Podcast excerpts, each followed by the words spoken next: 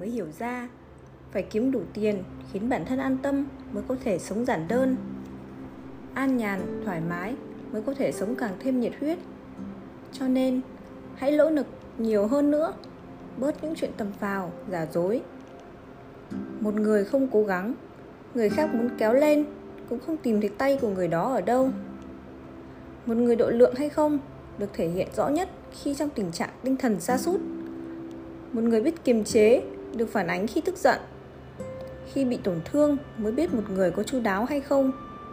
Một người chín chắn được thể hiện trong sự chọn lựa. Ai cũng muốn làm việc mình thích, nhưng làm được việc mình nên làm mới gọi là trưởng thành.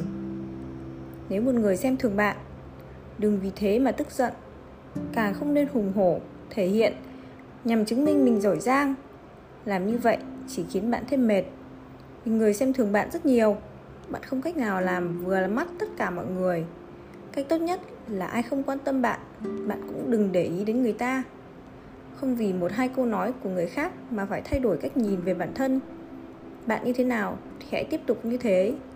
Sự cố gắng của bạn chỉ vì chính bản thân bạn mà thôi.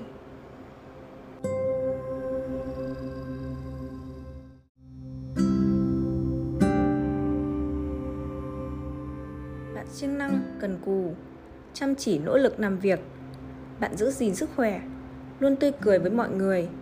Tất cả những điều này không phải vì lấy lòng ai khác, mà là để bản thân hấp dẫn dọi sáng trái tim mình, nói với chính mình rằng, tôi là một người độc lập, mạnh mẽ, nỗ lực hết mình, chuẩn bị cho những tình huống xấu nhất.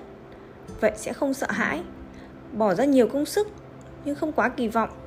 Vậy sẽ không buồn lòng, mơ một giấc mộng đẹp, sống cuộc sống hiện thực vậy sẽ không vô vị.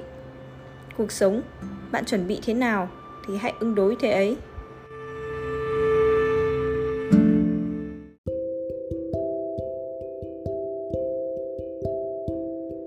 Bạn trúng một mũi tên từ phía sau lưng, chứng tỏ bạn đi trước họ.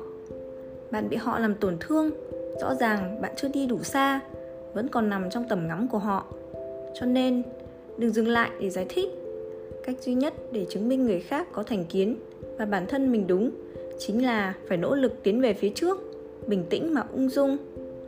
Sự trưởng thành của một người không thể hiện ở việc người đó gặt hái được bao nhiêu thành công, mà khi đối mặt với người và việc khiến mình không hài lòng thì không hùa theo, cũng không chống đối, chỉ cười nhạt mà đối diện. Khi trong lòng có thể tiếp nhận rất nhiều sự việc không mong muốn, bản thân liền có trường khí.